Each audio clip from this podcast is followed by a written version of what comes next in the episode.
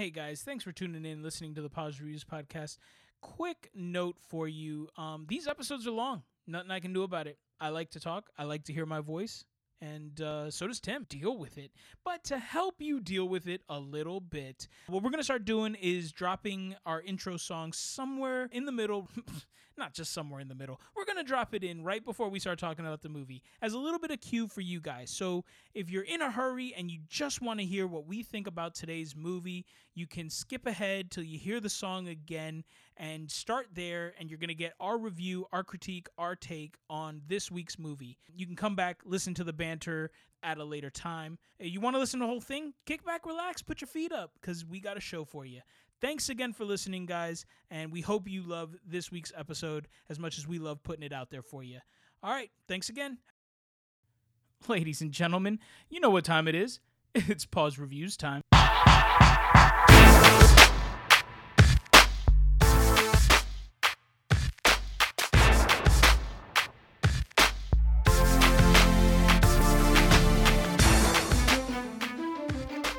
Yes, yes. Welcome back, ladies, gentlemen, everyone, to the Pause Reviews podcast. I am your host, Franc, joined as always by my co host, Yes. Tim. Woo! Welcome back, Tim. Thank you. Thank you. Good to have you. Yep, loving it, loving it, loving it. so uh, we are back this week. We talked to you guys a little bit last week at the end of the episode to let you know that today we are talking about uh, a listener request. Pretty excited to do this one. We watched True Romance, 1993. Tony Scott, directed, written by none other than Quentin Tarantino. Yeah, and we'll jump into that in just a second. But as always, let's get started. Let's just kind of talk a little bit, man. Um, Yeah. we've got listener questions again. Let's see. Okay, the first one comes from Ryan. We're just gonna jump in, Tim, straight ahead, Let's do it. Let's do it. full steam. Uh, so the first listener question comes from Ryan. So this is what he says. I was randomly thinking about the 2002 movie Ghost Ship. As one does. I mean, people do that, Right. right? So when I first read this, that clearly jumped out at me. I was like, is that a fact? I don't think I've thought about it once. Um, but then he, he goes on. This makes sense. While reading a recent article about a 95 year old ghost ship found in the Bermuda Triangle, what is your pick for best underrated horror movie? Great question. This is a really great Yeah. question. I will say, so I had never seen Ghost Ship. Not that he asked us to watch it or give our thoughts about that, but I was like, you know, if he thought about it, I wonder if this would be on my underrated list. Uh, spoiler alert, it isn't. Um, so I picked that one up and gave that a watch first, just to kind of get get the foundation right. Yeah, it's not good, man. It's No, it's not a no. good movie. I think there's there's two things that I remember distinctly about this movie is the cover art, uh, Yes. posters and everything. Yes, That yes. was that that is burned into my brain for some reason. And uh, I mean, 2002. I think that was like in the height of movie dates or like group movie dates for me, like high school. Mm. So I feel like that might have been on the docket at one point. Like, oh, what are we going to see this weekend? And you know, somebody was like, oh, it's too scary or something. I, I feel like that was on the list. And then Julianna Margulies, right? That she's in that movie Yes. that just always was felt kind of random to me. I, I don't know. I, I, I she was big at the time, I guess. I, the pieces that I have in that uh, like ended up seeing from that movie, she just I, I don't know. I was just kind of a random person to to be in a big screen movie like that. I guess I don't know. So I'll say this much for it. It's um I I agree with you completely about the cover art. I remember uh, you and I kind of touching base about this and saying you I, I think the first words out of my mouth I was like I think that's the one with the ship and the skull Yeah. kind of superimposed on it.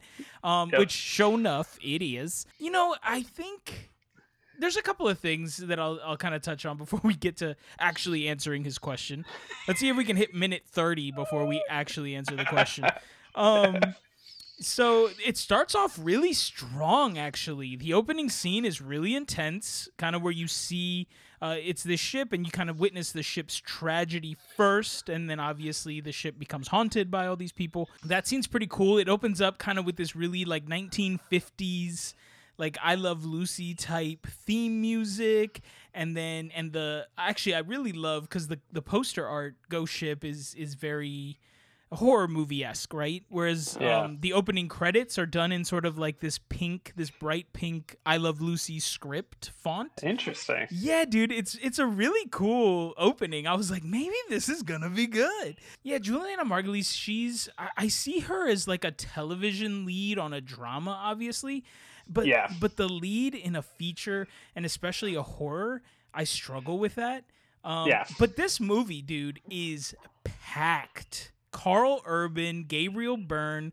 Uh, obviously, we talked about Julianna Margulies, Isaiah Washington. There's, I mean, there's a bunch. Uh, Emily Browning, a young Emily Browning, Yeah, uh, plays like the lead ghost or whatever. It's dude, it's a lot of people in this one, but it is so over the top, boring, and or not boring, uh, cheesy, like super cheesy.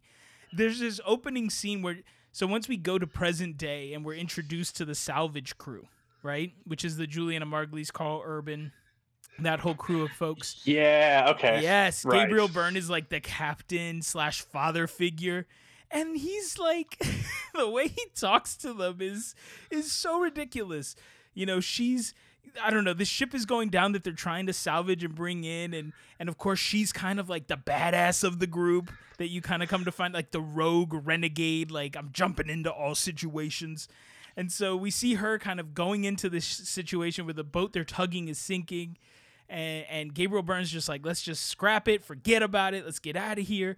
She goes in hot anyway, and then her team follows her, and then you just hear him over the radio like shouting these one-liners of trying to be the boss. It's just like, I told you to get back here. This is in order. And then a couple minutes in, it's don't make me come in there and kick your ass. And it's like, they are underwater. Like, have you ever tried to kick an ass underwater? It is not easy to do. No, it is not. And so, anyways, it's it's real bad, but it's yeah, I don't know, man. Part of it, it was kind of a fun watch. It just reminded me of campy, cheesy horror movies of like the early two thousands. Well, yeah, Um, you say you you- you're saying exactly what I was thinking. So I just pulling up a bunch of other movies that I feel like were around that same time, and like that, Yeah. Like Sixth Sense sort of feels like it kicked off that kind of thing in '99, and then you have you know all those movies that come after, like The Haunting and the others, and I was like, I feel like all of those movies were just that or that last bit of the '90s, early 2000s was all about ghosts and you know we but this is pre-zombie post-alien like we got into that everything was haunted everything was you know uh, we really kind of picked up at that that that time so it's interesting. Yeah, this is one hundred percent in the vein of the haunting and yeah. and like that where where you especially because you were seeing a lot of random people in horror movies that you wouldn't really expect to see carrying it and, and exactly this is the pin this is the peak of ghost hauntings and and that sort of paranormal exactly Yep. like you're saying like we had just Yeah. we had just left vampires with like interview and dracula and Right, right. zombies hadn't hit yet yeah that's exactly right anyway so so that being said most underrated dude i had a really hard time with this question it was such a good question Yeah, I, I, that's really fair because there's a thing with me in horror movies that movies that I know would have scared me and movies that I stayed away from early on in my life. Horror movies just rarely do anything for me anymore.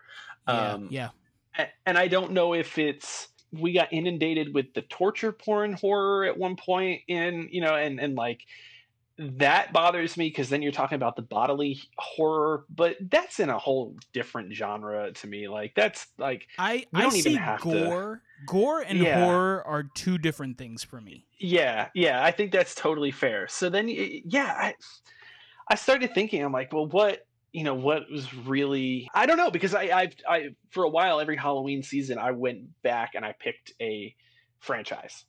So like one year we did all of the um uh, all the Friday the Thirteenth, like hit all the OGs up through you know when it was supposed to originally stop or whatever. I think we went up to like five or whatever, and you know Halloween and that and that kind of stuff, and looking at the the '80s slasher films and then some of the newer ones, and uh, yeah, what what makes it underrated? You know what I mean? It, it's it's tough. So I I came up with two, but I'm not even sure. I, I, I don't expect anybody to agree with me even on one of them. So all right hit us hit us with it jump all off. right. So the first one might not even be underrated, but um, the first one was Cabin in the Woods. Oh. I, I don't even know if you say it was underrated. It's just to me, it just it comes at you in such a different way, and it's so unexpected, and it's got all the classic tropes, but it doesn't. And I, I just I loved it when it came out. I liked that movie a lot for what it was. So Cabin in the Woods, I remember when it came out,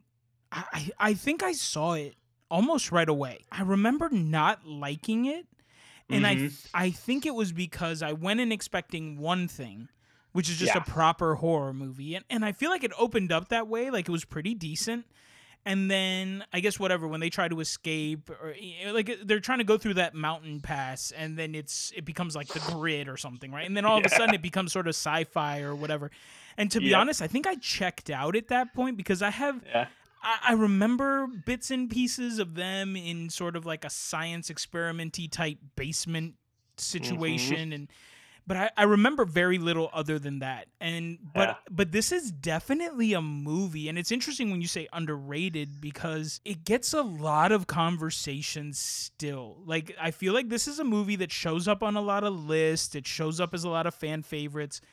Maybe though i agree with you in the sense of underrated how. Like is it underrated in how it's different? Underrated as a true horror whereas maybe some people don't see it that way? Is that what you're getting at Yeah, I, I, I, I think so because it just, I think it snuck up on me, and even to, and maybe underrated in a way that in what people were expecting of it, and it was, it was ended up being something different. yeah like totally But- outlandish Yeah, but at the same time, doesn't isn't that what a horror movie really should be? Like unexpected and different. So yeah, I, I struggled. Like I said, I struggled with that one. The other one, which no one will agree with me, is House of a Thousand Corpses because I, I love more practical stuff. Like I, when you get into all the CGI stuff, I just don't get.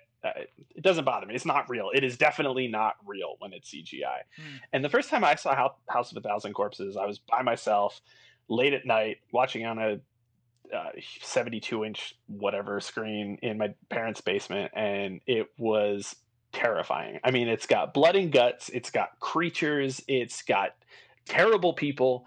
Um, it's just a gross movie, and it's such a horrifying movie because there's just so many aspects of it that are horrifying. And it just, I, I've, I've tried to show it to other people, and people just they're like, "Oh, this is really, really dumb." was was house of a thousand corpses rob zombie's first one Uh, that is the first one in that trilogy. I don't remember if that's his first one. I didn't think it might be. well and i I, I Uh, think what i'm talking about definitely is because it was that one and then devil's rejects and then Yeah, and then the newest one that came out was Three from Hell, which is ends it. that it ends that uh that trilogy to some degree. So Um, it's funny you say okay. So for me, 2002, I graduated high school in 2002.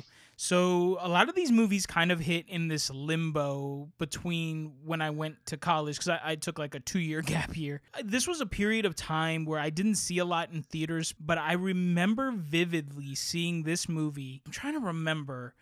I had dated a girl off and on in high school and a little bit after. And I remember, I think, watching it with her and two of her friends, or maybe just with two of her friends. But I remember one of her friends, and this is why it all stands out. Dude, I had it bad for this girl. I had the biggest thing for my ex girlfriend's friend. And I remember we went over to her house. I think she lived next door to like a cousin or something. He came over. There was a couple of us there, and we watched this because she wanted to watch it. yeah, And I remember really liking it. Like I remember being really pleasantly surprised. I wouldn't go so far as to say I was scared or anything, but it definitely sat with me. I remember it being really just intense, you know, and uh, and I remember it just being a blast. And and of course, part of that is the people that you're with and how you're enjoying it or whatever. yeah, But it spoke volumes to the point where, and I think I only saw it the one time. When the other ones came out, I was excited to see them. Like I remember going to see Devil's Rejects and that kind of stuff, and not being as nearly as impressed. No, that movie was completely different. Yeah, and I just I just quit kind of watching the Rob Zombie stuff. I know he came out with another one with his wife as the lead, uh, Yeah. Salem something or other or something like that. yeah, yeah. Um, and and again, I was just kind of I was out because nothing really met my experience of House of a Thousand Corpses. I think it's a good pick. I think that's a real strong pick. Well, and what's interesting is now that I'm looking at just a little bit of the Wikipedia page, I think why that movie sits with me is actually really funny. Is that Rob Zombie got his inform uh, his inspiration while designing a haunted house attraction. Oh, um, that makes perfect sense and that just fits into my love of Halloween. And when you think about it in that vein, I mean, that movie is a haunted house attraction. Like it just you replace yourself and sit in a little doom buggy, and that is a total haunted house movie. So I think that's probably why it resonates with me. Is it's just that super stylized version of everything that happens in that movie. It's just and it goes so off the rails. I mean, you get into some of that stuff later on in the in the the movie where they're like they find the Doctor Satan, and this guy is like uh, some kind of bizarre surgeon creature. I mean, that that thing it just goes completely off the rails, but it is insane. So yeah, uh, it's that's that's I think the one where I go with that for sure. No, I dig it. I think it's a good pick. So I uh, again, I struggled with this. Yeah, real bad. So I have a couple, and, and, I have them for for differing reasons. So uh, I'll kind of burn through them real quick, and I'll, I will not linger too much on each one. But so for me, what made it so hard is I feel like I already have a very specific criteria that must be met for me to consider you a good horror movie. Mm-hmm. Um, and obviously, one of them is is sort of that staying power, the creep out factor, and dare I say, being scary, which as I've gotten older, and I think that's it's obviously a remnant of when you're a kid and a lot more scares you. And so your experience of watching a horror movie as a child is substantially different from watching as an adult. The things that scare you are different, and the way that things tap into you psychologically is different. As a kid, it's so easy. You know, yeah, like flash right. something up on the screen, I'm terrified, and I don't sleep for three weeks. Yep. Those memories kind of stay with you, and then nothing quite hits that same pinnacle. So already Never. I struggle to to think about horror movies that are truly scary, and usually the ones I can think about are like unanimously considered horribly terrifying and enjoyable by many.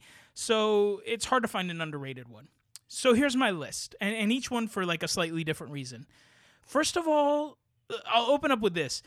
I don't necessarily find horror movies based on a human element being very terrifying, right? Yeah. Because yeah, I mean, someone might come, they kill you or do whatever, and, and sure, it's horrible. It happens all the time. But I feel like when battling another person, I always at least have a fighting chance, right? Eh. Like I can crack some skulls. And so, I mean, I'm not gonna say I'm not gonna go into every situation. I'm the champion of all things, but like you know, you have a you have a chance. Yes. This one is the exception to that, and that's The Strangers.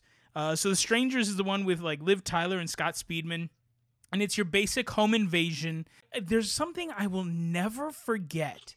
Is this one line? It's in the third act. It, everything's kind of come to pass. You know, they they put up the best fight they could, and they've just been overrun by these home invaders. And I think it's Liv Tyler and like Scott Speedman's all busted up and, and she's kind of crying and through through the tears is like, you know, why are you doing this? Why us? And it's I think the only time you hear the invaders talk and and the answer is because you were home. And it just even though it's this human element, it, it's this this random like all everything you just watched for two hours, this struggle and this tension building and this on edgeness comes to this to this pinnacle where there isn't even a reason. It's just bad luck and and it just it makes it that much more devastating. And that movie just sits with me man. It creeps me out. It, it makes you you know it's like you could lock every door but you still don't feel safe for a couple yeah. of days. It just marinates. But again i think this is one that a lot of people would agree with but but I put it as underrated because I feel like it's still not as talked about as it should be. Like this should yeah. be on every list, you know? Yeah, yeah, that's that's fair. I and listening to you explain that, you know, you think when you really get into real crime drama or whatever, you you learn that a lot of violent crime is committed by people acquaintances like you know you know people Right, you right. know, it's it's a friend of a friend or you somehow have a relation and when you get into situations like that that does just kind of amp that back up because like you said you're just happen to be there you happen to be at the right place at the wrong time You can't wrap Um, your brain around. It's like if Yeah. I would have treated this one person with a little more love or respect, or if I would have done this one thing different. But when you look at and assess the situation, it's it wouldn't have mattered what you did. It was Right. It was Right. just that you were here. We don't Yeah, know I- you. You didn't piss us off. You're not Right. evil. Like there's Yep. just no rhyme or reason, and it's Yep. like, oh my god.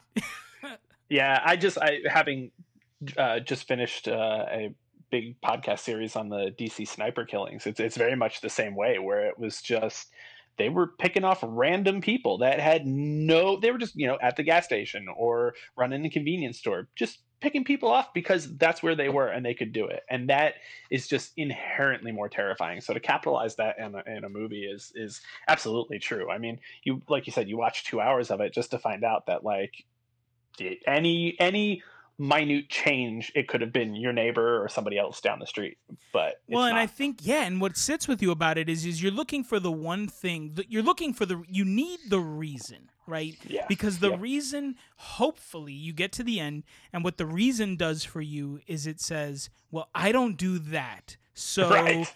I'm good. You know what I'm saying? but when you get to the end and it's like there's no reason, then it could be you. And, and oh it's oh my god i'm home right now That's exactly right. I'm Yeah. watching this. And so it's it's that moment where it becomes very personal and therefore I, I think it's that beat where the movie beautifully just really sinks the terror into you for a second. yeah And, and it's it's fantastic. It's a great movie.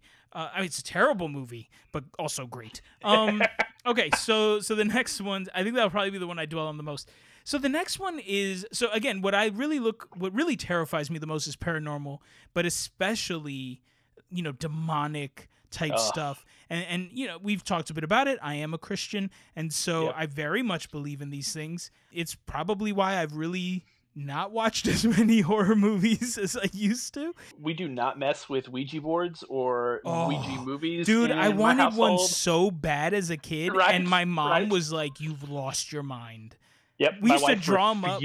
We would draw them up on paper and stuff, and if she would find them, I mean, she would just tear your ass red. Like it Yep. was big time. So in that vein, eh, obviously there's a lot of movies like that, but The Rite, R I T E, stars Anthony Hopkins. It's in the vein of of The Exorcist. It's the story based on a true story. It's but it follows, I believe, an Italian priest or a priest in Italy and it tells the story of essentially an exorcism that he does and kind of goes bad and so on and so forth. I'm not going to dwell on it because it creeps me out. I put it as underrated because I don't think I've ever seen it on a list, and I think it was generally regarded as a failure when it came out as a as a horror movie. But I remember watching it and just it got into my bones, man. It super creeped me out. It felt so real. It's something if you believe in that kind of thing, it will just get you to your core, and that's what this one did. So it's on my list of most underrated, especially when it comes to that exorcism style film. Yeah, I mean, having a, a similar faith background or the Catholic background, it was always kind of a an interesting subject matter because it's one of those things where like it's sort of the fascinating end of the religion, but it's one that's roundly denied or not talked about. It's it's almost as if it's like this relic of, of a different time. So it's always been sort of a, that fascinating kind of like rogue end of the Catholic faith to me. But it's actually interesting just looking at some of the stuff you're mentioning about the the reception of it.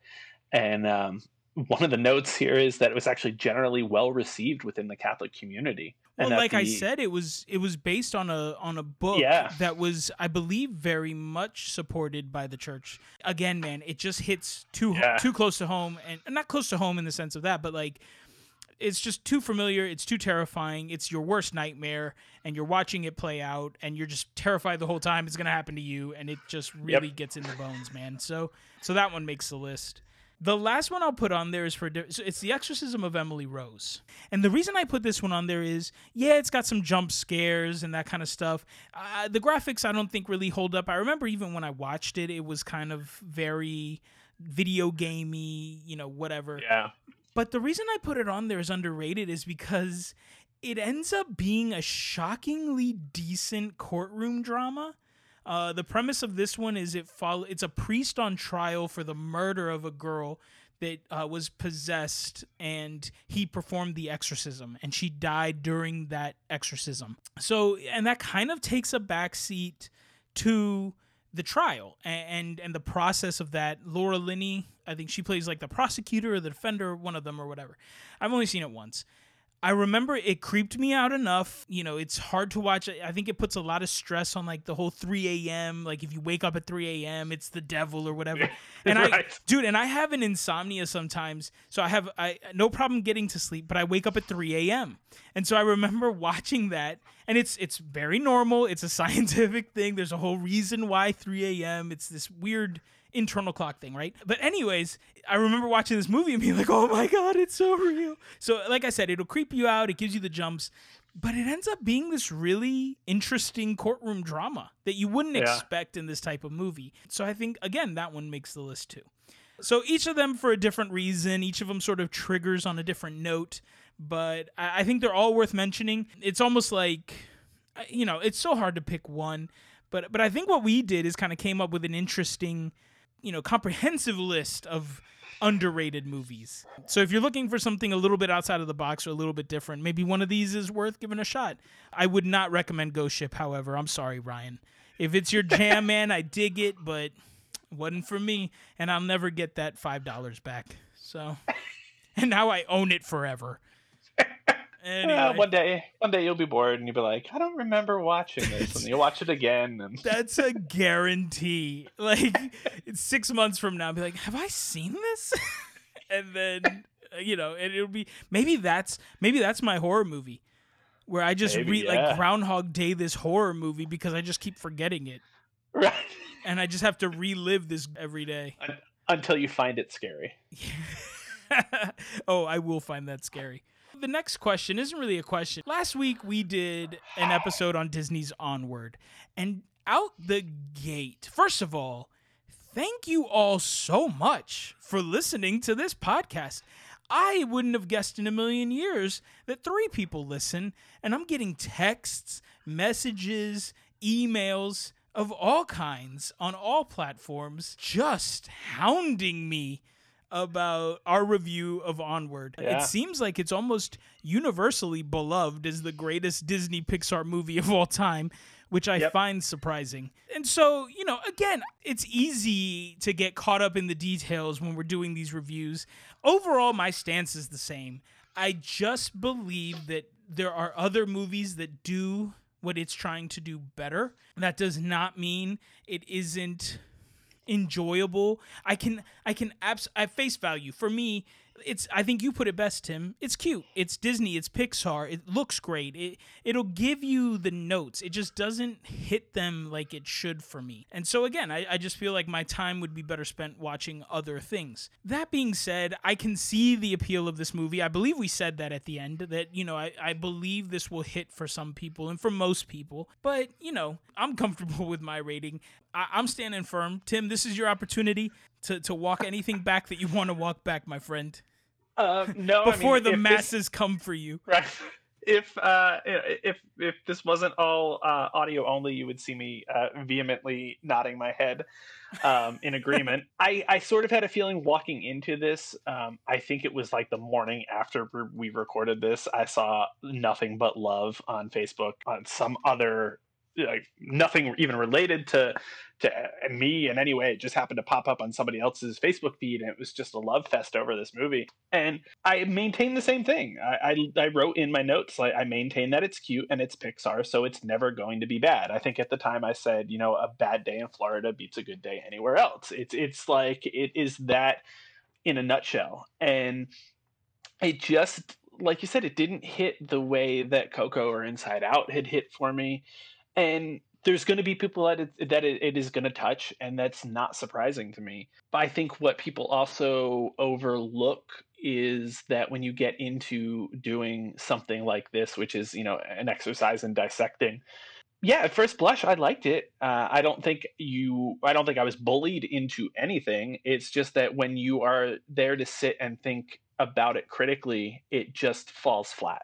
Right. Uh, exactly. You know, if if you're going to start pulling pieces apart, you know, it's like no, it's like an album or anything else. On first blush, I really like that, but then as you sift through it for a while, you're like, eh, it just doesn't have staying power. It just doesn't stick with me. And when you can back that up by looking at the credits of the creative team, I don't think I can be in the wrong in that case. You know, if you were to be like, oh no, this was literally, you know, everyone behind every major Disney Pixar movie ever, uh, then maybe I'd walk this back and be like, okay, I'm being a bit of a, a snob about it. But I just, I, I feel like critically, when you're when you look at something like that, um, you have to pick apart the stuff that you're not gonna you're not going to do if you're just gonna watch it for fun. And again, it's that first movie that we have looked at in this vein of COVID tinted glasses, where in a normal March, April, May, when this was in the movie theaters, maybe it doesn't tug on people the way it is. But, right. you know, in this world where we're looking for anything good, I think you could also latch on to something like this. And I'm not saying that's wrong. I think, but you could you could latch on to something that feels good um, that maybe wouldn't have had the same impact in brighter times potentially you know. Yeah. No i mean i completely agree. I can't stress enough. I love this feedback. This dialogue this conversation is exactly what i want with this podcast. To get your opinions on things and have this open dialogue about movies that's why movies exist. That's why they fire me up. I get so passionate about it and i'm never going to hate on somebody else's passion for something. If anything I love hearing why you like something that I hate. And uh, and I hope that you enjoy me razzing and and sort of you know venting about why I hate what you love and and that's just sort of how it is. It's all in, in good fun. So I love that it's actually doing this and uh, it really it just fires me up, man. I super dig it. It's so exciting. Yeah, and I hope we keep absolutely. getting it. Yeah, uh, it's.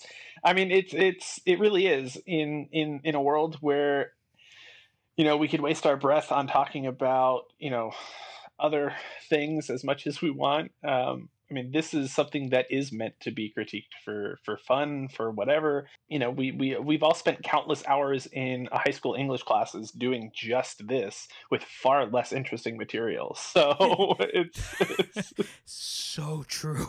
I think that's it. Let's move on to the next section. What yeah. are we watching? Tim, yeah. what are you Ooh, watching? Yeah, so I decided uh, this week uh, to dive back into the haunting uh, of Hill House. Yes. Um, watched it once. God, when it came out was almost two years ago. I mean, that was back when we were still Yeah. working together because we we went through this at the same time. Yeah, You were a bit Um, behind, if I remember. It was yeah, our, because- our our friend Steve had told us about it, and Steve and I plowed through it, and then we were waiting on you. Yeah. I hit. I think I started it like right on Halloween ish, like the week of Halloween. Right. and then my wife had very specific criteria for watching it. Um, it couldn't be too late at night, couldn't be that close to bed, that sort of thing. So, Oh, that sounds like my wife's criteria for Right. other things. so it's kind of it's kind of struggled to really It's too late. It's too close to Right. bed. I just took a shower. Right, Yeah. it's not happy enough. Yeah, so we um, we we we kind of struggled to find some time to run into it. Um, and then it was Christmas, and then it was like, yeah, this is not really feeling like my jam at Christmas. So That's right. Um, Oh, that's right. You did, man. You went deep into Christmas months. so it was like, yeah. So I think we hit like episode five, which is That's Um, the turning point. Yeah, there's like a watershed moment in episode five, and then we took like a month and a half to finish the rest of it. Um, and going back and watching it again, there are things I wanted to pay attention to, and when you, if you've seen it, when you finish it, you you kind of know some of those things that you want to pay attention to, um, and just be like, oh, you know, what didn't I see the first time around? And I don't know if that's what's grabbing me this time. Uh, what is grabbing me is the whole modern day story much so much more so than the, the flashback story. The flashback story was where it was all about for me the first time through. That's where you see a lot of the ghosts and that's the active haunting of the house. But a lot like it like our discussion about that movie the, watching where these kids ended up is so much more tragic the second time through and i don't think it's as obvious the first time about how messed up all of the the kids are in this movie um, to the point that you're not surprised the second time through that they're just not well adjusted. I think some of them come off a little bit more adjusted than they than they were um, the first time through, but I just the tragedy in that is so much scarier um, than the ghosts the second time around. I can see this as a future episode. I know you and I have talked about it a bit, so I wonder what that looks like. They did greenlight season two, which I'm assuming has been pushed with yeah. along with everything else. Uh, it's going to be based on a different book. They're doing it like an anthology, so I think it's uh, based on Bly Manor.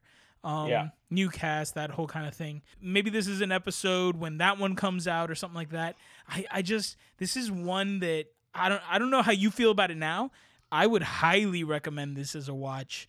I think it's one of the best Netflix produced pieces of television that they have. Yeah, absolutely. If you haven't done it, definitely do it. I'm just a lot more creeped out by it this second time around. Oh, uh, now I'm I, even more curious to yeah, revisit. I just, I, it just, it's just parts of it make me uncomfortable now, uh, and it's just so interesting the, the just the juxtaposition of everything, and it's still, again, I'm still trying to keep up on those things uh, about how you know the the pieces that you missed the first time around, and I just finished that episode five again uh, before recording tonight, so kind of at that moment um, where you could just take all of that that back in and you're just like ah and, and, there's just still so many questions about pieces of it so i'm hoping hoping that gets clarified.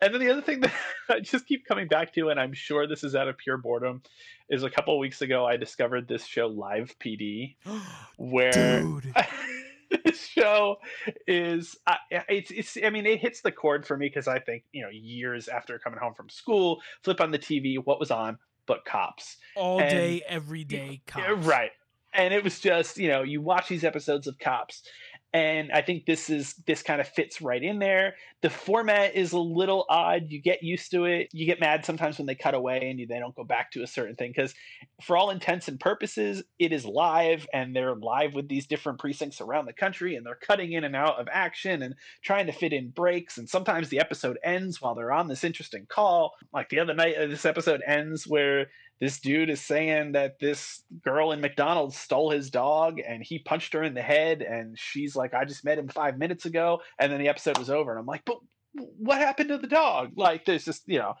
fascinating stuff like that. I can't explain it. I, maybe it's just the fascination with making myself feel like I'm doing okay in life, and that uh, you know, it will do that for you. You know uh, that uh, I'm not driving around with lots of meth and weed in my car because apparently everybody in this country just drives around with bags of weed and bags of meth. How does and... everyone, no matter who gets pulled over for anything on that show, they have all the meth? Like yeah. all of oh, it. This guy got pulled over in an episode yesterday. The cop pulled him over because he had a busted tail light. He's in California. He rolls down the window, and the dude had, you know, like a Trader Joe's paper bag full of weed sitting on his front seat. Mm. And Organic, it was right. And the guy was like, you know, they're in California, so it's not technically illegal, but uh, because it wasn't packaged right, they had to seize it. It was like five guys, each going like five hundred dollars on it. So do the math on that, and they seized it. And he's like begging the cop. He's like, "Can I just get an ounce of it?" And then they cut to a similar scene in Texas where this girl has like uh, like a drop. yeah, right. Then they cut to Texas, and you got this this girl who's got a drop of CBD, what she thought was CBD oil, in her vape pen. Turns out to be TCH oil, and she's going to jail for a felony. So it's just it's wild? fascinating. Yeah, it's it's fascinating. Uh, it's horrifying. But watching some of the current episodes where you see the cops out there doing their business with masks on and trying to police people and keep people safe, that just adds a whole nother horrifying level to it. It's easy. It's just something to throw on in the background. Plus, there's like five five different versions of it. There's like recap and most wanted and live, and my wife doesn't quite understand it. Uh, my fascination with it, it fills a void for noise sometimes. I I forget who told me about it. Somebody told me about it, and so whatever channel it's on, I don't get it. I have YouTube TV, and it, it doesn't come in the package.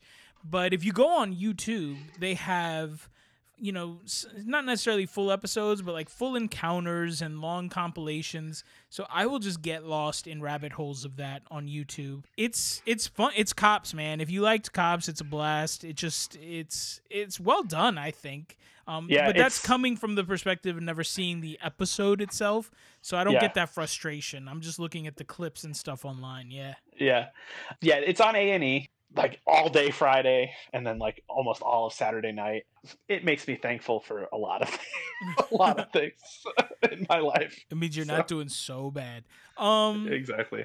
So it's interesting that we both maybe it was the maybe it was the listener question, but we both kind of dabbled in a little bit of the horror genre. But yeah. uh, I ended up watching this movie called Apostle on Netflix. It stars Dan Stevens and Michael Sheen, and there's a couple other recognizable people, but I think those are kind of the two big names. I'll just say this it was surprisingly decent, it was surprisingly watchable. It is in the vein of Midsommar and The Wicker Man. So it, it's The Wicker Man, but significantly better because uh, that movie's trash. It's Midsommar, but it makes a lot more sense. It's a little easier to digest, but it still has some of that weird quirkiness stuff that you don't quite understand. But it's essentially a story. Dan Stevens plays a guy whose uh, sister gets kidnapped and taken to this cult island. So he infiltrates. He's trying to find her while trying to navigate through uh, this cult's dynamic and and figuring out sort of the truth behind it. And then it obviously has a little bit of a twist ending, that kind of stuff. If you're into that stuff, if if those types of movies have been ones you've checked out in the past, I would definitely recommend this one. I, I thought it was easy to watch. I thought it hit the right notes. I thought it did a, a decent job. I think the act was well done. Um, and you know, and again for a Netflix original film, it's it's up there. Uh, if if Midsommar and that kind of stuff isn't necessarily your jam, then probably skip this one and and you're good to go. But yeah, free on Netflix. Uh, it was surprising. I was pleasantly surprised actually. It didn't make my underrated list. other than that, the other thing I watched, I was so excited about this week was the uh, Parks and Rec special, the uh, the quarantine special they did on this past Thursday, uh, April thirtieth. Um, so it was on it was on NBC and man, it was perfect. It was perfect. Exactly what you wanted it to be. Everyone came back. They even made the whole thing make sense, outlandish as it, as some of the the reasons may have been for why all, the, all these people who have coupled up. So you have uh, you know Andy and April who are married, and why aren't they in the same room? And why aren't Ben and Leslie in the same room? And why isn't uh you know Chris and Anne in the same room? And so they had explanations for everything. Ron is exactly who you expect him to be. You know just all the characters you love come back it, it makes perfect sense it's cute and it's fun and it was just a nice moment to have during all of this. You know, again, if you if you DVR'd it or you can grab it on on demand or whatever, it's absolutely worth a watch and for a great cause. You know, donate if you can. They were matching, I think, up to five hundred thousand of donations to Feeding America. You know, so what better way to spend uh, thirty minutes and and maybe spend a few bucks? So, um, yeah, it was a blast. I loved it. Um, I do have to add one thing that I forgot, and I will say that they totally redeemed themselves. Um, I actually ended up watching this after we recorded last week, but the second SNL at home blew the first one out of the water. Oh yeah, because you were a little bit down on it. Uh, it was it was not good. It like they had moments where you're like, okay, I see where you're going, but the rest of it was literally them just at home trying to do their best with whatever they could find, and it just didn't work.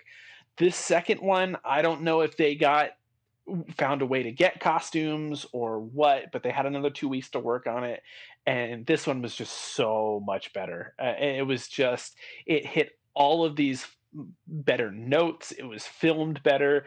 There were some really funny sketches. Um, one of them is from one of the featured uh, cast members, Chloe Fineman. She's new on the the season, um, and she did this this skit where uh, she is an Airbnb host whose guest is from uh, another country, uh, like one of the Scandinavian countries, and gets her guest gets stuck with her. And it, the, it's just the character she plays is hilarious. It was just light years better than the first one they did. So uh, i'm optimistic to see uh, if they if there's another one in the works or not. I, I, I don't know off the top of my head but this one was so much better and it, it was much more in line uh, with a, a, good episode of snl um, so i definitely checked some of those skits out because those ones were were pretty good that's awesome all right so we are going to take a very brief bake break bake break. they have all the meth, Tim. Um, so we're gonna take a brief break and play you a few notes of our delicious intro music, which will serve as your cue to come back and join us if all you're here for is our insights on true romance, our listener request. So we will be right back with that info. Thank you. Take it away, my old school iPod.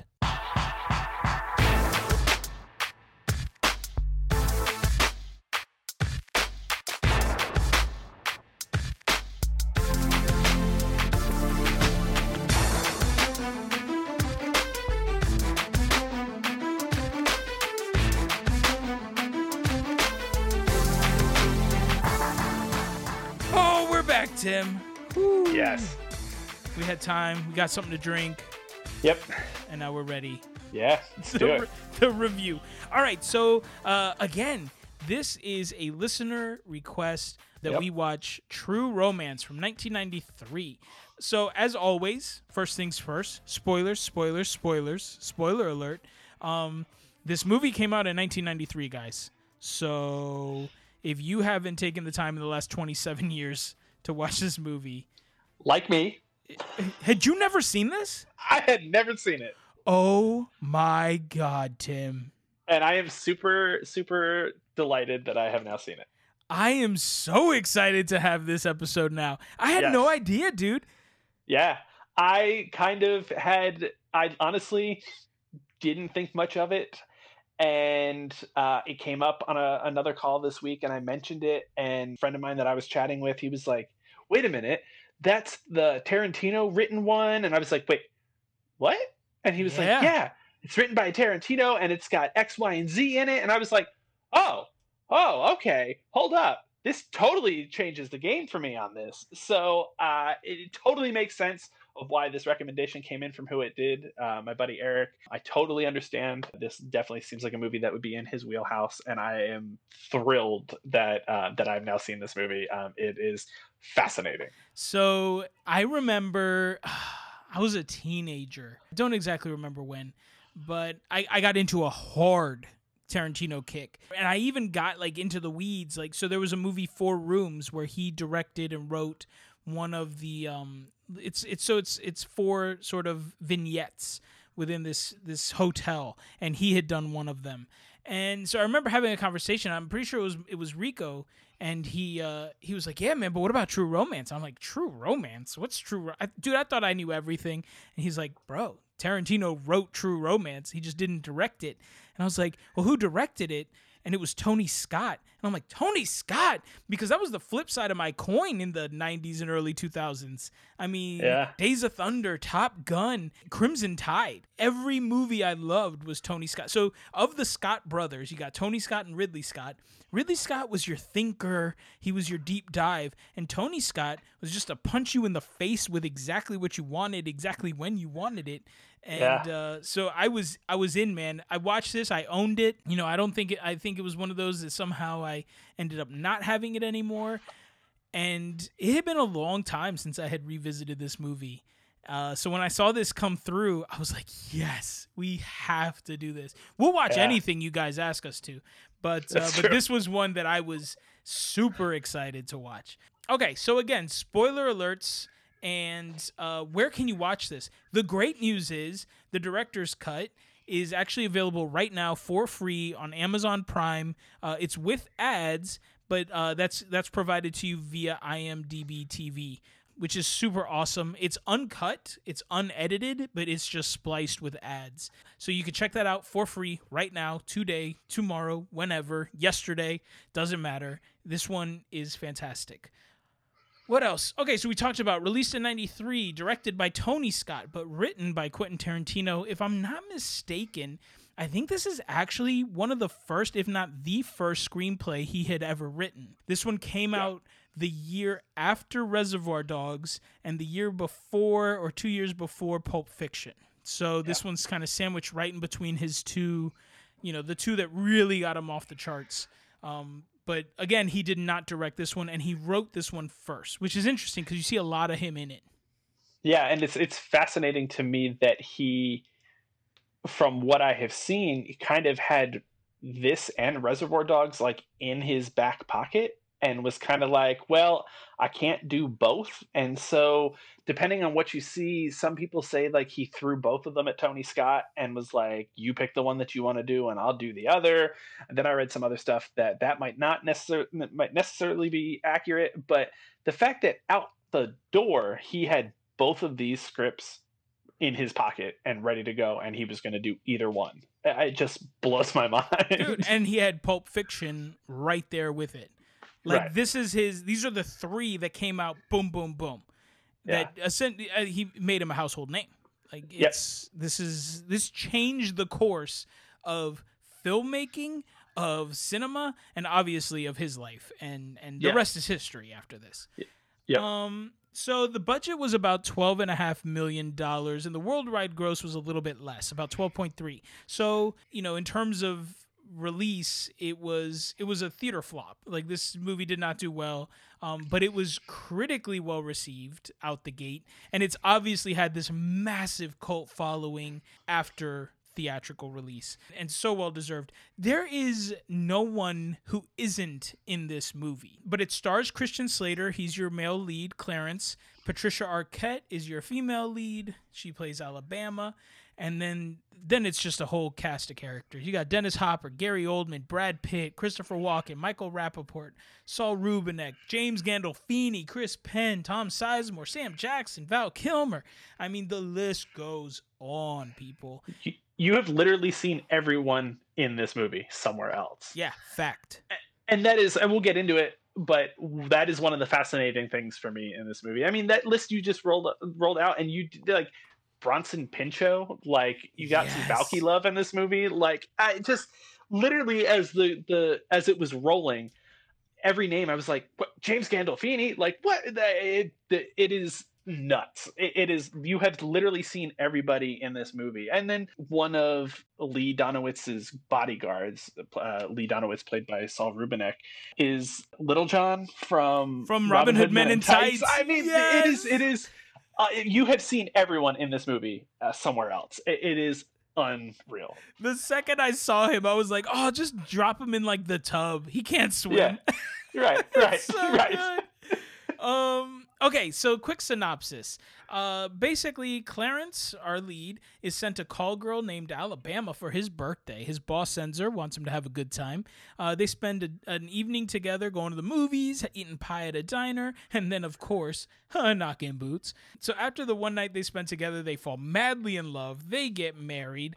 Clarence goes to her pimp's house to get her clothes and other odds and ends, as you do, ends up killing him and taking a suitcase thinking it's full of her clothes. It's not. It's full of a whole mess of cocaine that the pimp, named Drexel, stole from the mob. Oh, by the way, he's played by Gary Oldman. And then uh, the two of them are now driving from Detroit to LA to try to sell this coke in one fell swoop so they can start their lives together while of course evading the mob and the police everyone's looking for them on and on and on we go that's our plot and while it sounds ridiculous it is it's also deliciously entertaining yeah yep Yep, yep, yep.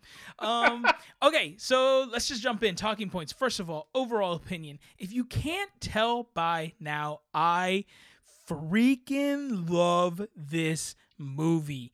I mean, it has ever I loved it when I first saw it. I love it today. It is so much fun.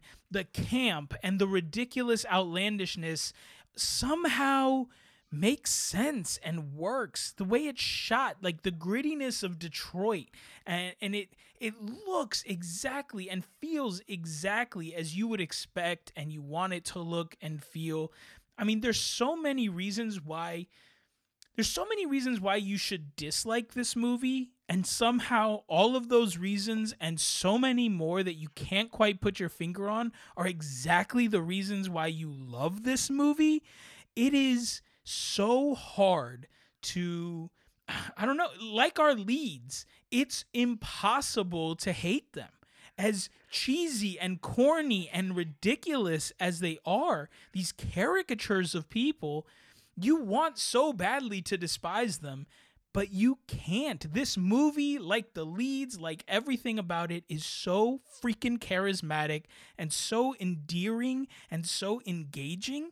It's like, why do you love this movie? I don't know. You'll just love it when you see it. And there's reasons why I think we'll get into them in a second, but hands down, I love this movie. And I think most people will, especially if you listen and love this podcast. So, there you go. That's my two cents. Let's just end it. We're done. Have a great one, guys. Yeah, we wrap this up. Anyways, all right. So that's my thoughts. Tim, what about you? Um, I I think a lot of what you just said, I think, is going to color a lot of things that I feel. The way I've been approaching a lot of this is watching the movie a Saturday night. we we usually record a Sunday night, so so trying to watch it like 24 hours and then just kind of marinating from there. Let it sit, you Yeah, know, yeah. and then and then just kind of think about it in in my own terms and then do a little bit of research on it just to have have some ammo. But i find this movie absolutely fascinating for reasons outside of the storyline. Almost immediately it's like things just get turned up to 11 there's no gradual like introduction into this movie. Things are just like we're going this is happening and you've got to be okay with it. And we'll get to it. I, I struggled with that for a little while but after digesting um, and, and hearing w- some of your thoughts, I think I, I can come around to that. But some of the other fascinating stuff is just everything about this production and everything about this movie. You are looking at Hollywood at a nexus here. You have Mm-hmm. you have actors at the prime of their career towards the end of their career when you with with, with hopper and, and christopher walken and then you have this next wave of stars with brad Pitt and, and james gandolfini still three years away from the sopranos and even just the handoff between uh, scott and tarantino it's just like it's like this magical passing of the baton movie where you're just seeing this changing of the guard happening within this movie and and you probably don't notice it at the time right? Because you don't know what brad pitt's going to end up doing or what james gandolfini's going to end up doing or even what tarantino's going to do. But watching it now you're like holy crap what is happening at this in, in this movie is outstandingly unique. I don't know that you see have seen something like this where it's just greatness being handed off to greatness. It's fascinating. Um, and I think just that just puts this in another echelon for appreciation because it's just it's one era of Hollywood handing off to another era of Hollywood and even to storyline it's this blending of old Hollywood into new Hollywood to some degree. It, it, it's just it, it's just as an entity it is super fascinating and uh, so much fun I completely agree. I think that segues well into just sort of jumping into some general thoughts, and then, like always, we'll talk about the bad, and then some of the really big highlights, and then we'll kind of wrap this up. So, like we said a hundred times, this movie is written by Tarantino, directed by Tony Scott, and I think this is exactly reason number one why this movie sits so high on my list. This movie stands apart so much from Tarantino's other canon because I feel like it's the perfect marriage between director and writer and each one of them in their proper place. A lot of people say this, and I do agree to a point. This movie very much feels like a Tarantino movie. It's as the writer, you very much hear his voice. You see it play out on camera. It, it just jumps from page to screen. His influence is so evident and so clearly needed. I, he's a master. There are so few people who can do dialogue the way Tarantino does and write a character the way he does and do that development of that character the way that he does. And, and you kind of see that here, and you definitely need that here. That being said, I think as brilliant as he is, and you will never hear me say that he does not belong on anybody's list of greatest writers and directors of all time, uh, because he absolutely does. I think very highly of him. That being said, I genuinely believe he's a far more gifted writer than he is a director. And I think him directing his movies can sometimes be his downfall and the downfall of a movie. His quirkiness and jitteriness and all this stuff, while it leads to really great characters, I don't think always leads to great movies. I think his his scores, his music are overpowering and distracting from stories more often than not. I think that his just sort of while I think his time jumping is brilliant and out of the box and it just changed the game in terms of screenwriting, that is a screenwriting thing, not a directing choice. And so again, you know, his sort of ability to visually put that movie on the screen. I'm not saying he's not up there with the best because he is. I just don't think that's necessarily his strength. All that being said, I, I think that him handing this off to Tony Scott and Tony Scott's energy and just the what he brings to the table as a director in action movies and dramas, right? I mean, Crimson Tide is this perfect blend of action and drama and tension building and character development. He's the perfect director to take what Quentin Tarantino has written and show it to me on the screen. And, and so, again, I just think it's incredible. You also touched on this a little bit in terms of what this what this movie means for for views and, and takes on Hollywood and its actors. Like you see a lot of Tarantino in this, and then there's this incredible back and forth between him and Lee, the character. So Clarence and Lee, uh, the two characters in the movie, talking about you know, uh, you know, Oscar contending movies, and this it's just this monologue that you can just it's just dripping with Tarantino, which is super ironic considering how many Oscars Tarantino and his movies and his actors right. have won. But you know, that being said, um, again, it's just top to bottom, it's just this beautiful marriage, and you get Tony Scott bringing in Hans Zimmer, who yeah. has worked with him on literally everything that he's directed since you know Days of Thunder. I think I think he didn't work on Top Gun, and so you get this more muted score. I think it plays up things a little bit better, but it's certainly not distracting like some of Tarantino's other works. Yeah, um, it's it's really interesting that you definitely 100% you feel all of that underneath this uh, in everything all the writing um, i did wonder a lot what a tarantino directed version of this looks like mm. um, you know you're talking about the score and everything and how driven a lot of Tarantino movies are by the pop music that are in in his movies. I mean, Pulp Fiction's got some iconic scenes with Chuck Berry's uh, "Never Can Tell." Not getting the Elvis rights in this movie, um, yeah. there, there, there's some some stuff to be said about that that kind of subplot to this.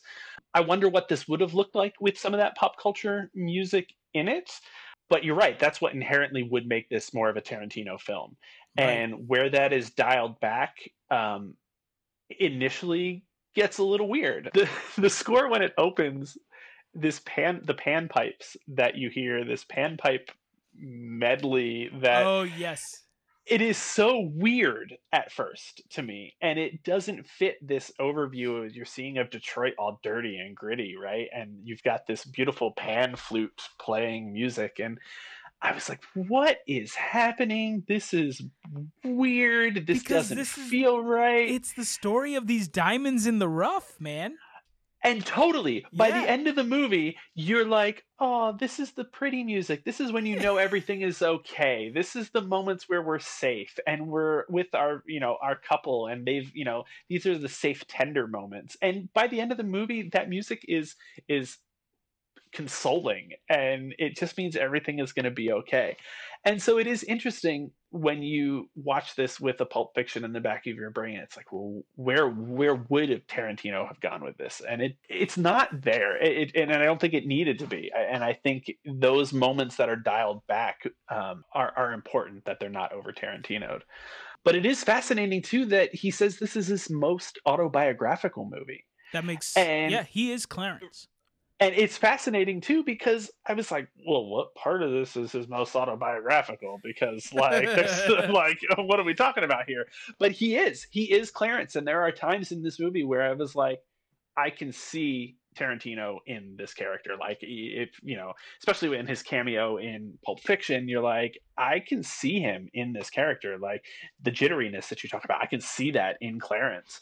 Um, and then he also talks about seeing himself in the character of Michael Rapaport, uh, of being a young actor and trying to he, get parts. Oh, and yes. So it's the, all of that uh, just super interesting to see the different characters that he has put himself in um, and that he is so much a part of this movie but what ends up making this work even better is that he's not a part of this movie right? So it's that juxtaposition. So and again it is there are a few exceptions. I, I think tarantino's cameo in pulp fiction is one of the best cameos ever.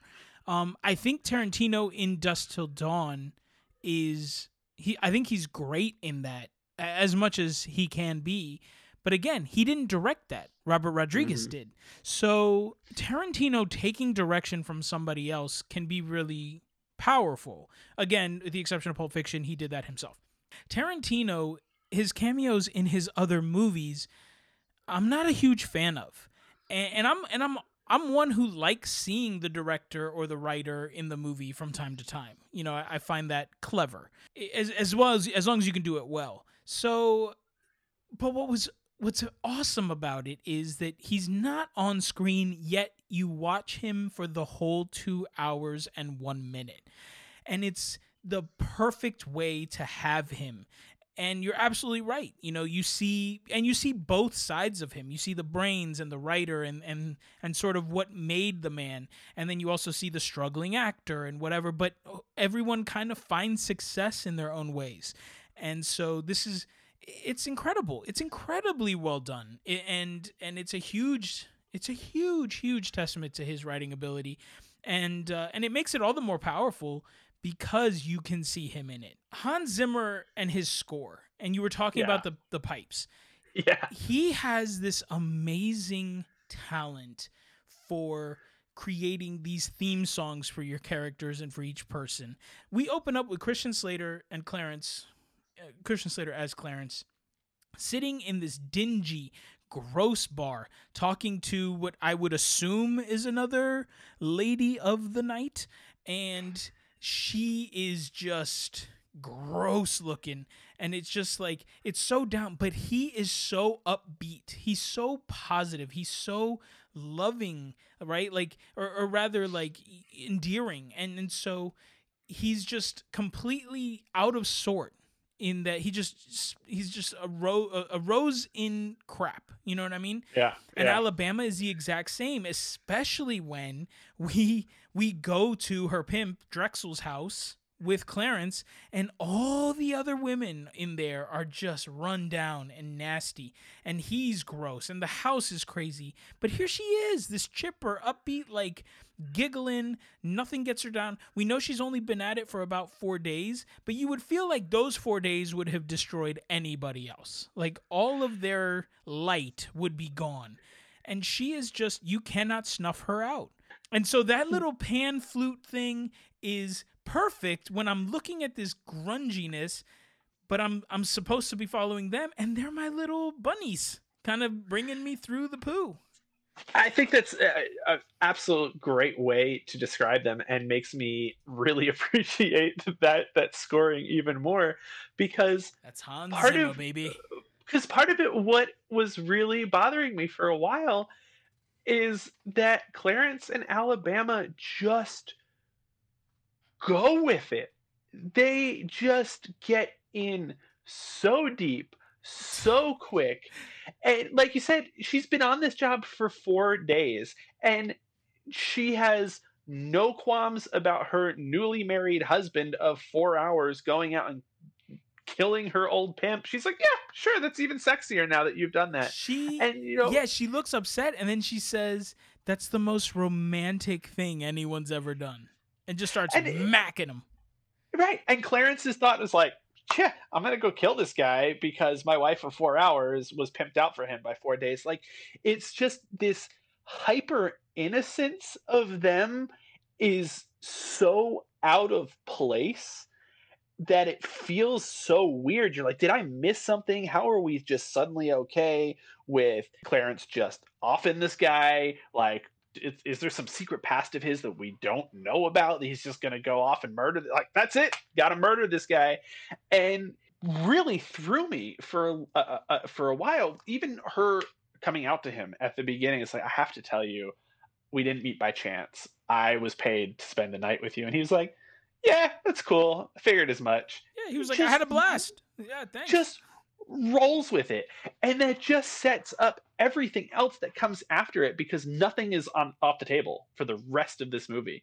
You cannot predict the rest of this movie because the characters don't react any single way that you expect a normal person to act. Yep. And it is just tied all back to that music because if you watch their actions with that music playing in their heads, everything makes more sense to their actions. They're just rolling with it because they are happy go lucky. They are in love with each other, and the world makes perfect sense to them.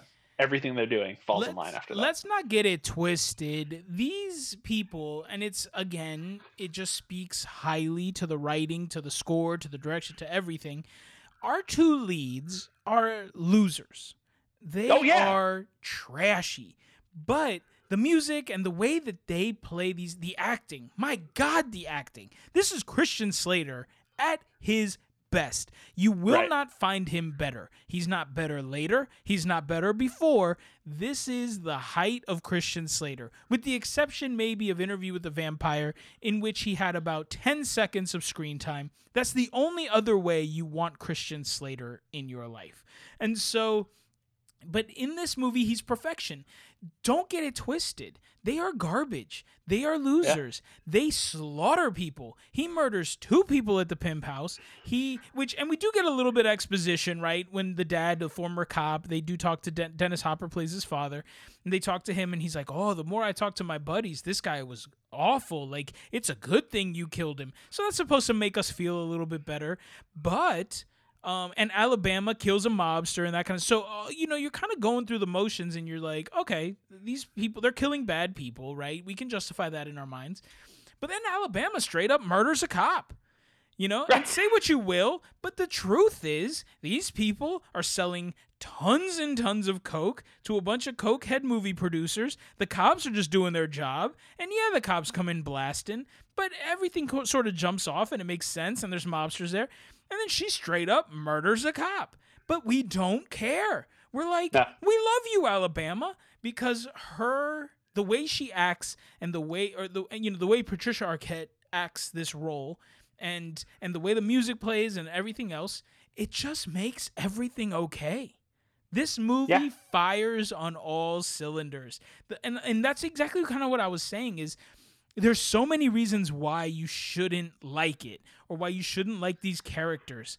But Yeah. something triggers and you do.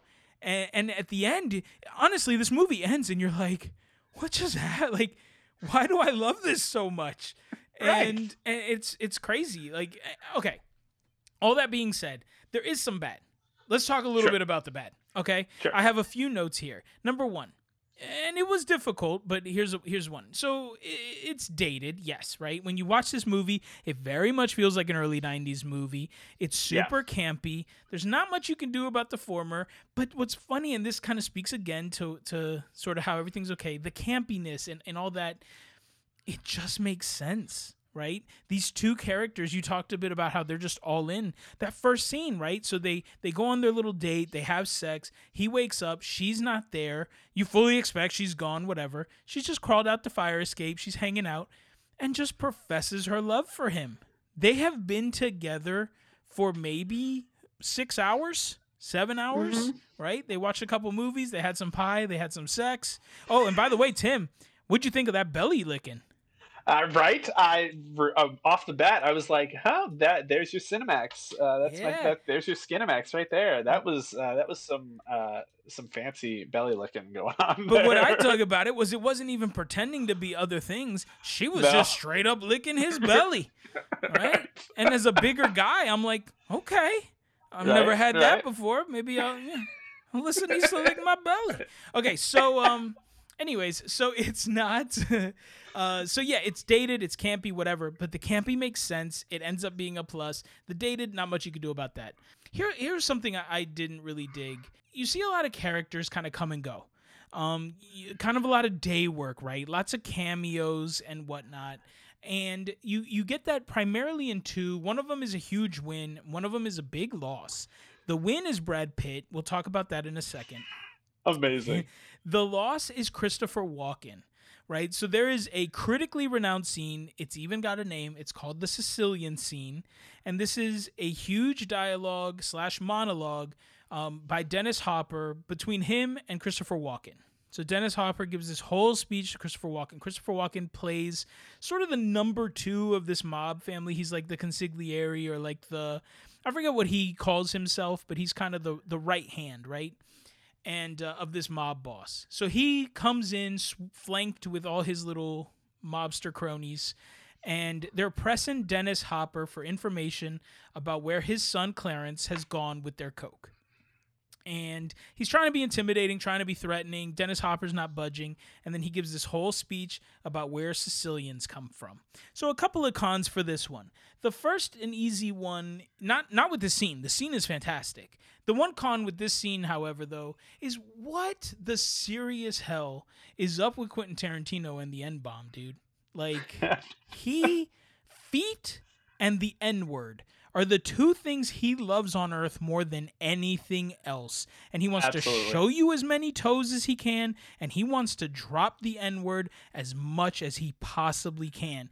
And Jan- like Django did not bother me until he's on screen as like that Australian Kiwi, just in an awful accent, first of all. Like, why are you doing an accent? And second of all, just so he can drop N bombs. Like in Pulp Right. Fiction, it kind of makes sense a little bit, but again, you're like, what is happening here, bro? And so again in this scene, Dennis Hopper is Quentin Tarantino dropping M bombs. Um, that it's it's starting to it just grates on me. I really don't Yeah. like it. Like I had. I had yes, it was a beautiful day in the DMV area. I had all the doors and windows open throughout the day, throughout the night, and I had this actually piped through Bluetooth to my speakers leveled uh, that are on a couple different levels of the house. Uh huh. And sitting in the basement watching this, forgetting that the windows and uh, doors were open upstairs, and cut to this scene, and I was like, "Oh, you should have known better.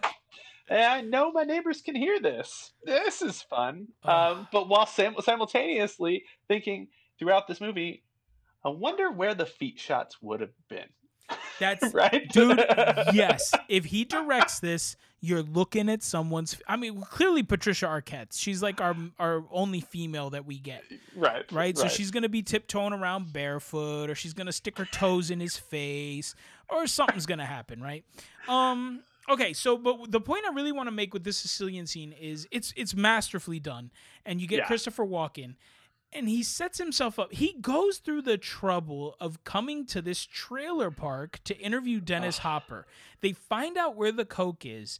And so in the third act, the mobsters show up at the drug deal in the hotel, but Christopher Walken is noticeably absent. So in the third act crescendo, you have no Christopher Walken. Why wouldn't he be there? Why is he not there? Why is he not there to oversee this coming to an end? Why isn't he shot to pieces? If he's not there and not shot to pieces, why isn't he still chasing them to Mexico? How does it suddenly end and they get away unless all the mobsters are dead? So I just Yeah. don't understand. And it's clearly that he was just there for one day and they just didn't shoot Yeah. both scenes. I think it. I think you could have made it work a little bit cleaner. Um, you know, watch having watched the entirety of The Sopranos, you there are not that many instances where I feel like Tony gets his hands dirty on official business. Right. Um, he the times that he gets involved in things are maybe slightly more personal than they are business related. Um, so I could see you playing that off as you're not going to send the second in command, who they refer to. They do refer to him as Don, but again, he's not the Uh, head of the family. Yeah. Yeah. I I can see you I can see you playing that off that this man is not going to travel from Detroit to LA to to do the dirty work, right?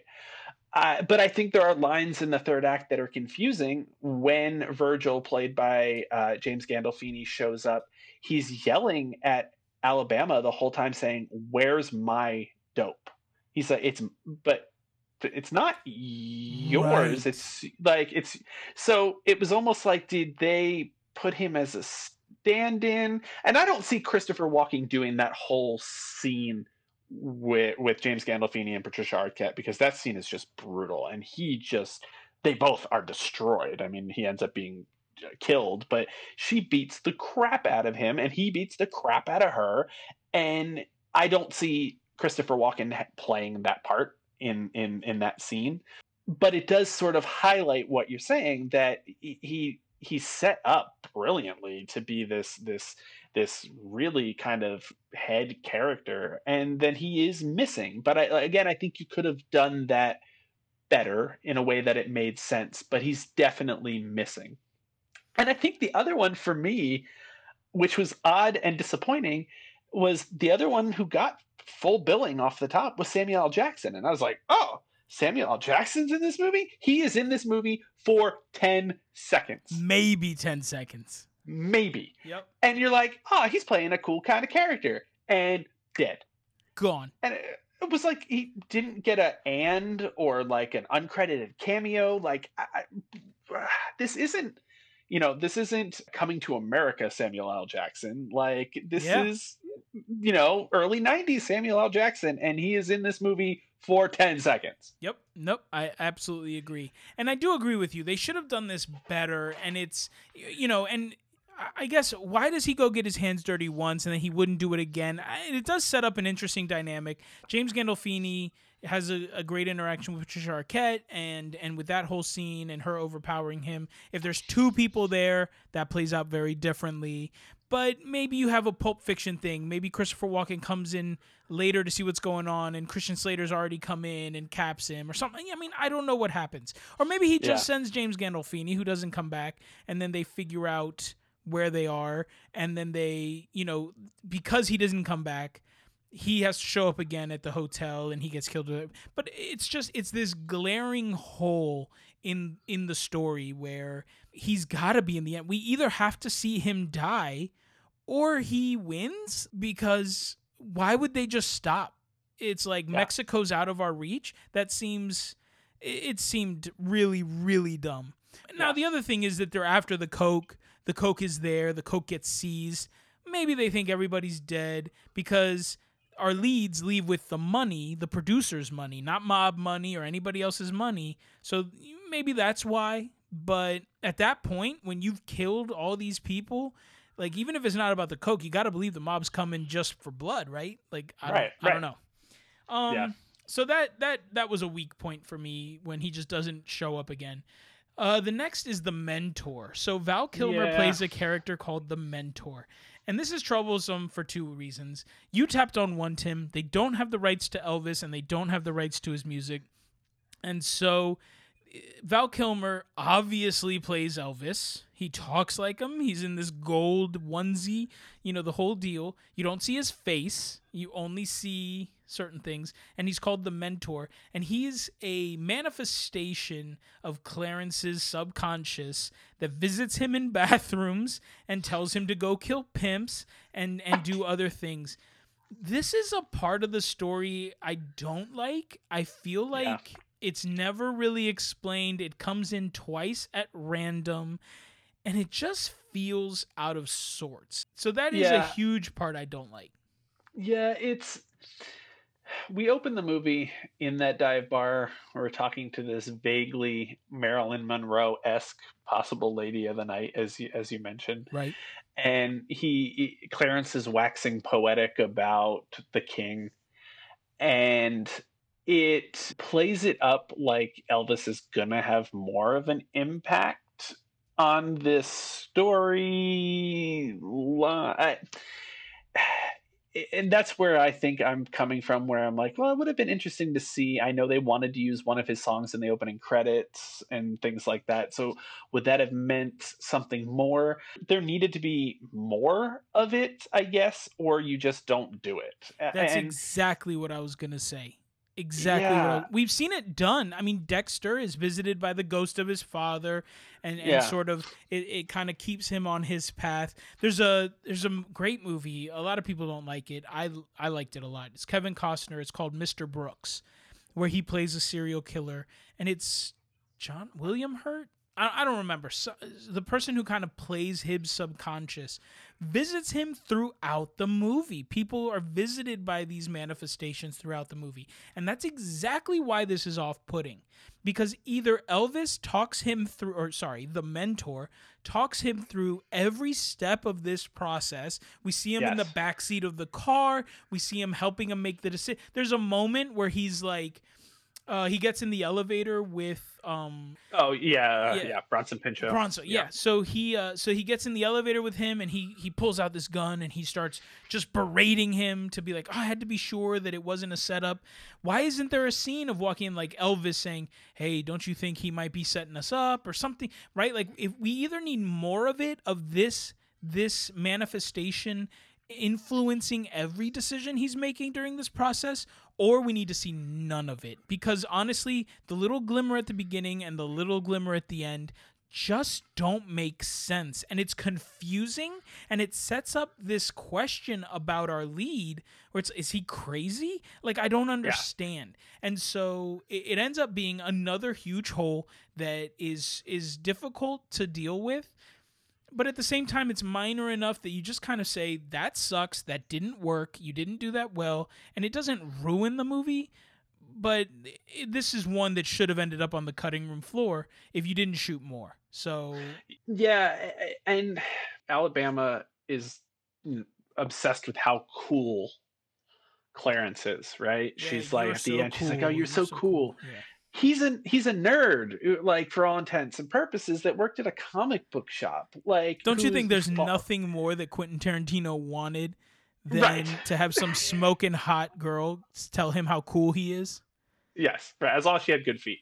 oh she But- gotta have the best feet tim but so you know i i think you're you're absolutely right a few more scenes of exposition on that would have would have helped me been like see him make that transition from you know working at the comic book shop for four years to suddenly brokering this mastermind drug deal and you know rubbing elbows with hollywood elite within a 24 hour period it's like if you see more of that mentoring him him into this cool persona you're like all right i can see like you know this this delusion or this this devolvement or evolvement into involvement's a new word i guess um i- i- this evolution into um into the i love it um, you know, into this cool character, um, I think would have done a lot. But I think, uh, yeah, I, I think you're right. Cutting room uh, floor for for those two scenes, and I, it, you wouldn't have lost anything.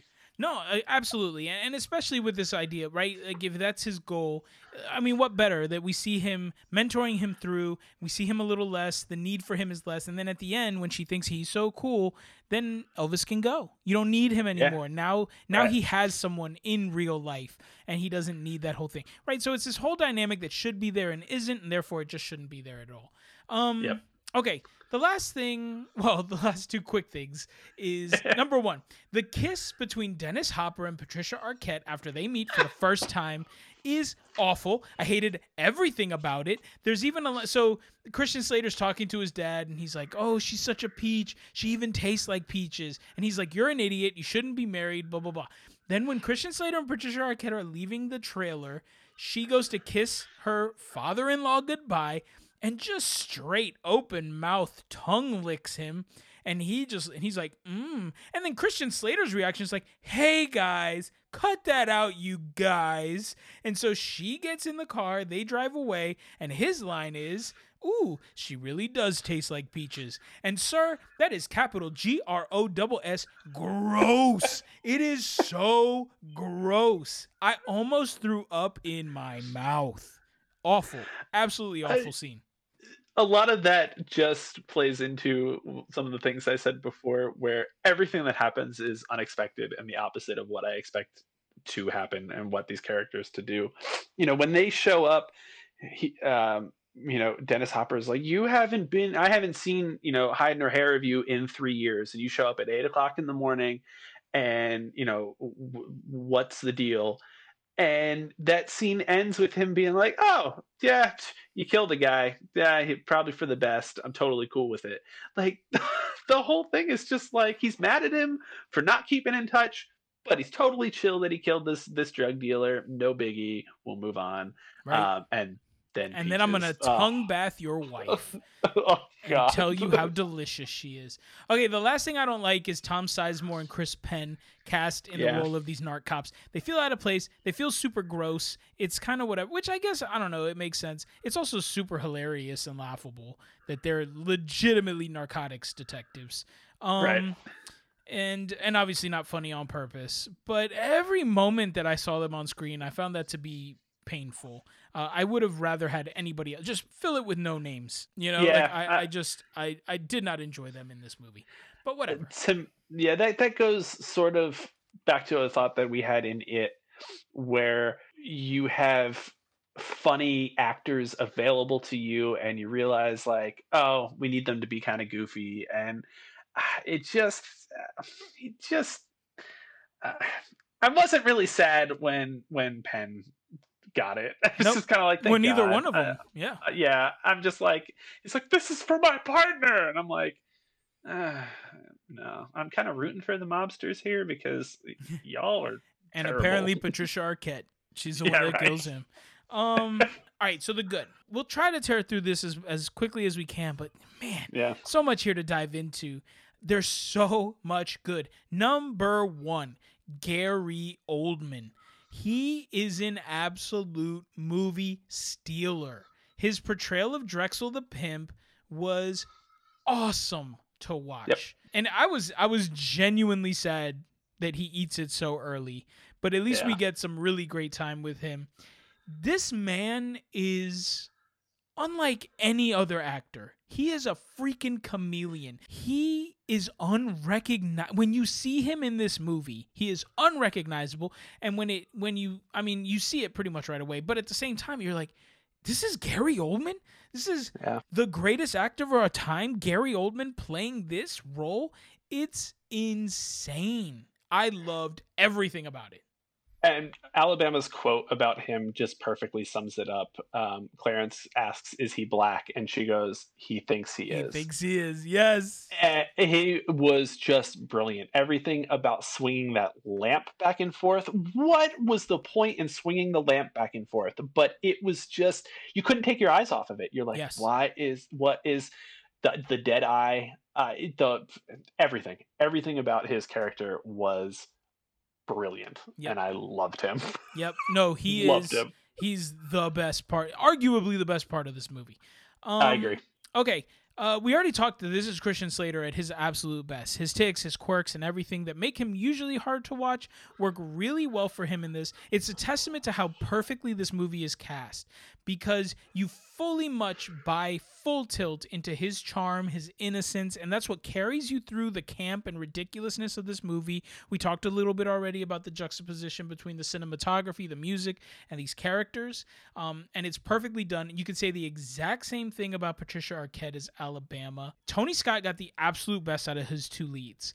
And this kind of goes back to my first point that I'm not sure that Quentin Tarantino could have gotten this performance out of those two actors. I think Quentin Tarantino is incredible at getting top level performance out of people, but I think it's very specific people. I think it's true with DiCaprio. I think it's true with Brad Pitt. I think it's true with uh, Christoph Waltz. Right? Like Mhm. there's certain people I think work very well with him. I'm not positive that these two actors are are those people. There's actually there's a really interesting scene. So we talked a little bit about Patricia Arquette James Gandolfini scene. Yeah. Uh, she talked in an interview years ago that I guess she was struggling to get that scene right. So she was I mean it's it's an incredible scene. She is hysterically laughing, she's absolutely terrified, she's totally exhausted, she's beat to smithereens, she wrecks him. Like it's a lot happens in this scene. And I guess Tony Scott walks up to her and says, Do you need me to help you? And she's like, Yes. And he just straight cold clocks her across the face. And she just Yep. starts crying and whatever. And apparently it's what she needed to get through and, and capture this scene. I can't imagine Tarantino getting away. I mean, we actually, and we've seen Uma Thurman talks about this. Tarantino pushes people to a brink, right? Uh, Like uh, most good directors do in the right situation. But Uma Thurman struggled to work with him. And in this, there's like the famous car crash thing that happened in Kill Bill and, and things like that. I don't see him as the director getting all of this out of these two the way that Tony Scott was able to do it. I'm not saying the right thing to do is to slap a woman in the face. I just think again it speaks to this perfect dynamic of everyone in their right role. Um, I just don't think this is the same movie and the same performance from those two with Tarantino at the helm. And apparently, when in retrospect, when Tarantino commented about this particular scene, uh, uh, apparently it happens again in filming um, that Patricia Arquette actually asks Tony Scott to to hit her because it was so effective. Like later on, she asks for it again, and, and Tarantino's mentioning this, and I think this was a couple years ago. He he was kind of saying exactly what you said. Like Tony could get away with it because of who he was as a person and that you knew it wasn't anything malicious he, Right. and i think fully admitting that he's like i couldn't do that without a lawsuit he's like but you knew he was just such a kind person i think it was the words that tarantino used that like it wasn't coming from anywhere else other than to try and help his actress but Yeah. it's it's fascinating It, absolutely fascinating I mean, you I, can you imagine now? I mean, Yeah, it's no, no. absolutely tragic that we lost Tony Scott to to that just horrible, horrible disease that is mental health uh, Yeah. disease. But anyways, but the not to to to linger on that, uh, but it he's just he was so incredible. But can you imagine that happening now? Like he would be No, just no. it would be over for him. It's game Yep. over. Okay, the And I- next. I oh, think- go ahead. sorry the one the last thing i want to say about that that that part that that scene um just that that is another underscore of that nexus that i was talking about you you see these flashes in james gandolfini of what will eventually be be tony soprano Yes. so i had to look i had to look into it and see how much that played into him getting cast and not much comes up in, in fact a lot of it kind of seems to be the other way around the article that i read was like did tony scott invent tony soprano. And- they and the article was kind of like nah but you you can't help but notice it. I mean it's there. As somebody who just loves the sopranos just watching that is kind of like ooh it's like you know deleted scenes or you know bonus tracks or something like that. Um, but it's just again it's that that crossover that's happening in this movie. It's it's a glimpse of what is to come from an actor who's just coming up and coming off of the theater scene and into movies with this role. So it, um, there's another one we'll talk about in a few minutes with Brad Pitt, but I, I thought that was fascinating to see kind of that pre Tony Soprano James, James Gandolfini in that role. He was a real treat to watch in this, actually. He was awesome. So the next thing, we talked about this a bit, the Sicilian scene. Dennis Hopper, like I said, gives this monologue and this back and forth between him and Christopher Walken. But I just wanted to say one more thing that I am not a Dennis Hopper fan. And, and I know that I'm probably in the minority with that, but just Waterworld still sits way too heavy in my memories. And, and just, there's a lot of things. I, I think he's a major overactor, or was, unfortunately. But um, in this and in this movie, we already talked about ways that he just full Dennis Hoppered me and made me feel super gross. But uh, but this scene is different. This and again, we see s- this movie pulling the best out of everybody in it. And Dennis Hopper's acting in this scene is incredible, to say the least. But something that really hits me, he gives this speech, right, where he's just tearing apart uh, Christopher Walken's character, giving this history about where his people have come from. At the end of the speech, his face, I mean, this really hit me when I was watching it he's he's fully into it. He's kind of laughing. Christopher Walken's laughing as he just insults this man right to his face. As soon as he's done, and and there's this confidence going into the monologue. He asks for the cigarette and he's smoking it so cool as he starts to just tear into him. As soon as the story is over, his face just drops as now he realizes my time is now over. I've said all I have to say they're not going to let me say anything else and now I die. And he knows it and it's this this look of resignation but also fear and sadness and and like he just got reunited with his kid and and it's so much goes into this face. And I was like, "Good god. Are you actually a good actor?" Like it was otherworldly. Uh, it just it, he knew he wasn't getting out of that he was going to die. We knew that they were not letting they weren't going to roll up there as deep as they did and and walk out of there um, with this guy. I mean, he lied to them off the bat. He knows Christopher Walken knows he's been lied to. This he's not leaving. He's not right. leaving this trailer, and he knows he can't fight them. He's not going to fight these four or five guys. So he gives it his best shot with his tongue and you're right the moment he is done he is done and he's got nothing else to say. He is spent he has left it all right there and there's nothing more he can do but he got in one last parting jab the best way that he could and that and was the it. only way that he could. Yep you're absolutely only way right. that he could. Yep. Yep. Um okay last thing. Brad pitt as floyd michael rapaport's pothead of a roommate First of all, is Brad Pitt even acting in this movie? Like, I feel No. like this is Brad Pitt. Like, Brad Pitt showed up as Brad Pitt and was like, "Film me, bro," and it was magic to watch. He is a Brilliant. scene stealer, and he's giving all the mobsters all the information. He lives through all of it because he's just so dumb and innocent. You know, he's and so stoned so blazed. So James Gandolfini comes to the apartment looking for Clarence and comes across Floyd. He's like, "Are they here? Do you know where they are?" "Oh yeah, man. They live they're at this hotel." "How do you know?" He's like, "Because they said they were leaving and going to this hotel." and then and there's a scene where all the mobsters come back, which again, you're missing Christopher Walken. It makes no sense. But all the mobsters come back still looking for him, and now they're at a different hotel, and he's he's made a bong out of a honey bear. it's so great And when he's like, "Hey man, you guys want to hit this bong?" and he's just holding this this honey bear plastic honey bear bottle. It's so good. and he's desperately trying to give them uh, directions. They're like, "Well, how do we get to the ambassador?" And he's like, "Uh, you just like yeah, down, just drive down a ways until you make a, a, left." And like, you can tell that somewhere in his brain there is an urgency because he somewhere deep down understands that these these guys aren't messing around, Right. and he is just tripping all over his stone self to try and get them out, but he can't. yeah, yeah, yeah. Um, and the next, the the last point about this kind of interesting juxtaposition in this movie is Judd Apatow cites this as the whole inspiration for Pineapple Express. really? This character, he said, I wanted to write a movie about this character getting out in the world and being chased by bad guys.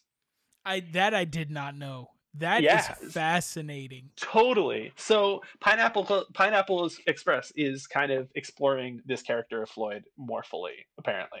So So Brad Pitt was actually supposed to be cast as one of the lead characters. Now, interesting. I don't know if that's necessarily Clarence or maybe it's Elliot or one of these other kind of bigger roles, right? With Yeah. a little bit more screen time. They just couldn't he was filming something else, they couldn't make the timing work and they couldn't make the schedules work. So, but he wanted so desperately to be in this movie that he agreed to fly himself out for one day to just shoot the Floyd scenes. And, and that's what he did. And it's funny. I mean, obviously, they make it up to him later. Tarantino puts him in everything and won him an Oscar. Anyways, but he wanted so bad to be in this that, that he, he went and did that. And he ends up being one of the absolute favorites of the movie. And Totally. uh, anyways, so okay, let's let's bring this to a close. I have a final question. So we kind of did this last week.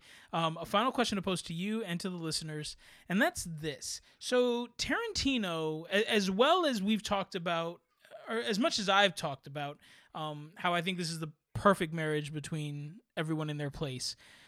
Tarantino originally wrote this to end much more like Romeo and Juliet, and uh, Clarence dies in the end. So when he gets shot in the face, he dies. Tony Scott changed this. And this was a huge problem for Tarantino. He was furious about it. And he started, and exactly like what he preaches in this movie, what his characters preach, he's like, You made this all Hollywood, man, and you did this and you did that. And he was pissed about it. Now, Tony Scott supposedly shot the ending both ways. He shot it with Clarence dying, and he shot it with him living, and he showed them to Tarantino and said, You pick the one you want. And supposedly, Tarantino, after watching it, finally conceded and was like, Yours is better. Like, let's use your end. And I think this is interesting too, simply because when he gets shot and he falls, and I think I remembered after the first time watching it that he lives. Um, you see when they do the close up, his eye is all blacked out and red. So you immediately think he got shot in the eye. But Yeah. then his he has this cut above his eye, and it almost looks like the bullet, like- yes, like it grazed his eyebrow.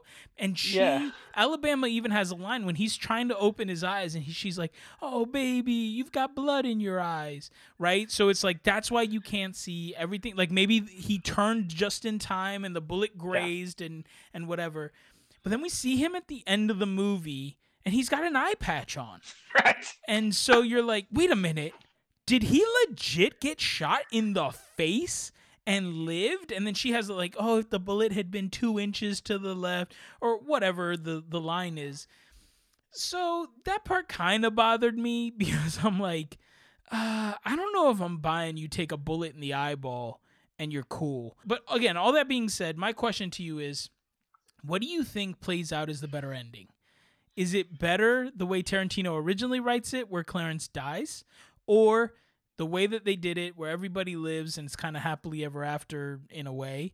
Do you think is the better movie? So I would pose that to the listeners. And Tim, I want to get your thoughts on it. It's interesting because on first blush, I was really kind of bummed that he. I, I assumed he was dead because they dragged it out just enough before he shows some signs of life that I was like, he's dead. And really, nobody should have walked out of that situation. The fact that that um, that uh, Michael Rapaport walks out and uh, Patricia Arquette is out. fine, sprints out. Uh, everybody else is dead. By the end of that scene, everyone is dead. There's nobody alive. And it just it made sense that he wasn't going to make it. Right. But that's not how you want this story to end. You you were kind of you're rooting for these wackos. Like after you accept their initial let's just roll with this, you you, you want to see them succeed and you want to see them go through with it. Uh, so I- I think I like it the way it is. Reading into this afterwards, Tarantino really says that autobiographically he had he refers to it as it was real punk rock to kill that character because it was him. And so he feels Right. like autobiographically that was the right thing to do. But in this story that Tony Scott is telling about these lovers, it, it is not the right ending for the movie in the way that this was made. What I find even more incredibly interesting is that the original screenplay was written much more in the vein of Reservoir Dogs and Pulp Fiction, where Right. it was uh, nonlinear. And Yes. I, I had that thought halfway through. I was like, I wonder what this movie would look like nonlinear. And then, sure enough, it was written nonlinear. And I wonder what that would have looked like. Um, I don't know that it would have been the best for this movie. I, I, I don't know. I, I feel like maybe that would have. I feel like we would have known that they either both lived or or or that Clarence is dead prior to anything actually have happened. I feel like maybe Alabama's voiceover would have been you know more of a uh, you know, we know th- how this ends, and we're going to tell you how we get there, sort of thing through throughout that nonlinear narrative. But I think you you want to see them alive in the end. You feel good about, you know, these two characters just go on with their lives now. They they got their money and they're going to go live off of their 200 grand and have their little Elvis baby and be good with it. I agree. And I do think, again, this movie was better served with Tony Scott at the helm, making this a linear movie, a more traditional storytelling experience. And and I do agree with you. At in the end, I think them living does make the most sense. Although they should have cleaned up sort of that scene a little bit. There is a part of me that kind of wants the Tarantino ending, but I think this is coming a year after Reservoir Dogs, where we just watched everybody eat it in the bathroom. You know what I'm saying? So it's yeah. like I don't I don't need that every single time, which I feel is how this would have felt. Um, yep. And exactly like you said, by the time we get to the end, we want to see these people be okay. And and it just feels good and it feels right. And yes, that's kind of sellouty or whatever you want to call it, but it's what we want, man. Like that's what we're coming here to see. And you just you know to take that all away and and make it too Romeo and Juliet would mm. have. Mm I think sit a little bit too heavy, and it, it, this would have been a completely different movie, obviously, and a totally different experience. Okay, so let's end this. Tim, number one, do you recommend it? Number two, what's your rating? Uh, yeah, absolutely. I think if you go into it after listening to this, sorry about the spoilers if you're going to do that, but I apologize for nothing, you monsters. um, I think once you accept that the camp and that this is a 90s movie, um, you know, we've talked off air a little bit about um, the original Bad Boys. There's just a hue and a colorization to these '90s action movies. That's that also that gratuitous, over the top violence. That's almost comical violence in a way. It's not very realistic. Right. Um, once once you once you accept that that is part of what makes this movie. It, it's one of those things that, like you said, it's it's one of those things like you feel like that's a reason you shouldn't like it, but you just do. It's it's great. It, it it's really fun, and um, it is a fun exercise in being one of the I think the only example of a, a Tarantino movie not directed by Tarantino, and just to see that is fascinating. Um, yeah. You know, it, it's it's just and then couple it with everything I've said about the actors and the cast. Um, you know, the the the veritable uh, who's who of popular then, popular now. Uh, it is just an all star uh, making uh, in the making for a movie at, at, that time. It's just the past and the present. Um, it, it's yes, uh, I absolutely watch it. Um, I'll watch it again for sure. I'll go seven out of ten. Yeah. Very nice. Yeah, I I agree completely. This movie is fantastic and it's fantastic in all the ways you want it to be. It, baffles the mind. It's a true pleasure to watch from start to finish. There's something in it for everybody. If you like the cheesy, campy love story, you're going to like it. If you don't like that, you're going to like that they're kind of making fun of it. It's got the blood and it's got the mobsters. It's got narc cops. It's got drugs. It's got Hollywood and odes to Hollywood. It's got bashing Hollywood. It's got comics. It's got a sex scene. It's got it all, right? And so, but more than anything, it has incredible writing. It has brilliant acting. It has beautiful cinematography. It has incredible direction. And we talked about this man, Tony Scott, just getting every drop out of every person. It has every cameo you can imagine. And it seems like everyone genuinely wants to be there because they're just bringing a game. Um, yes, it's camp. Yes, it's 90s. Some of the cuts and the edits are a little bit jaggedy and weird. Like all of a sudden you end up at a at a phone booth and then you're back in a car and whatever. but you forgive all of that because it just kind of makes sense. And like I said, you don't you don't know always why you forgive it, but you do. And it's got the ending that you like and everybody's happy and everything's great in the end. And it's it's great. It's it's freaking great. Um, it's free right now on Prime Video, so 100% it's worth watching for free. You can also buy it for $12.99. I'm going to be real honest with you. This is a huge recommendation from me for purchase. If you like Tarantino movies, I would recommend it. If you love 90s movies, you should buy it. Gonna revisit it. You know, you're gonna tell people about it. Um, it's it's a great movie. I highly recommend it. I give it an eight out of ten, and I think arguably it's among one of his best written movies. Absolutely. Yep, no question. I I, I mean, I simply want to watch it again just for those characters that did not get enough screen time. Yeah. I, I mean that that's the bottom line. Gar- I'm telling you, Gary Oldman, it he's an absolute game changer for me. Absolutely. Uh, it, watch that scene if nothing else, and then decide if you want to watch the rest of the movie. Uh, it's just it's totally worth it. So true. it's totally worth it. All right, Tim, did we forget anything? If we did, we've truly forgotten it. Yeah, that is true. Guys, thank you so much for listening. As always, hit us on Facebook, Instagram, Twitter. We are at Paused Reviews with an S at the end. It is plural. Send us messages, recommendations, questions, whatever. We want to talk about it. We want to get into this dialogue with you guys. It's why we do what we do. What else, man? That's about it. Keep listening, keep enjoying. Tell your friends, tell your family. Uh, and we'll be back next week with another episode. Uh, we're going to be talking for Love of the Game with Kevin Costner. Yeah. A little date night movie with uh, scratching a little bit of the itch that you have for some baseball. Uh, 53 days without baseball. We'll see you next week, guys. Thanks for listening. As always, I'm your boy Franc, this is Tim. and uh, we'll catch you on the next one. See ya. Peace.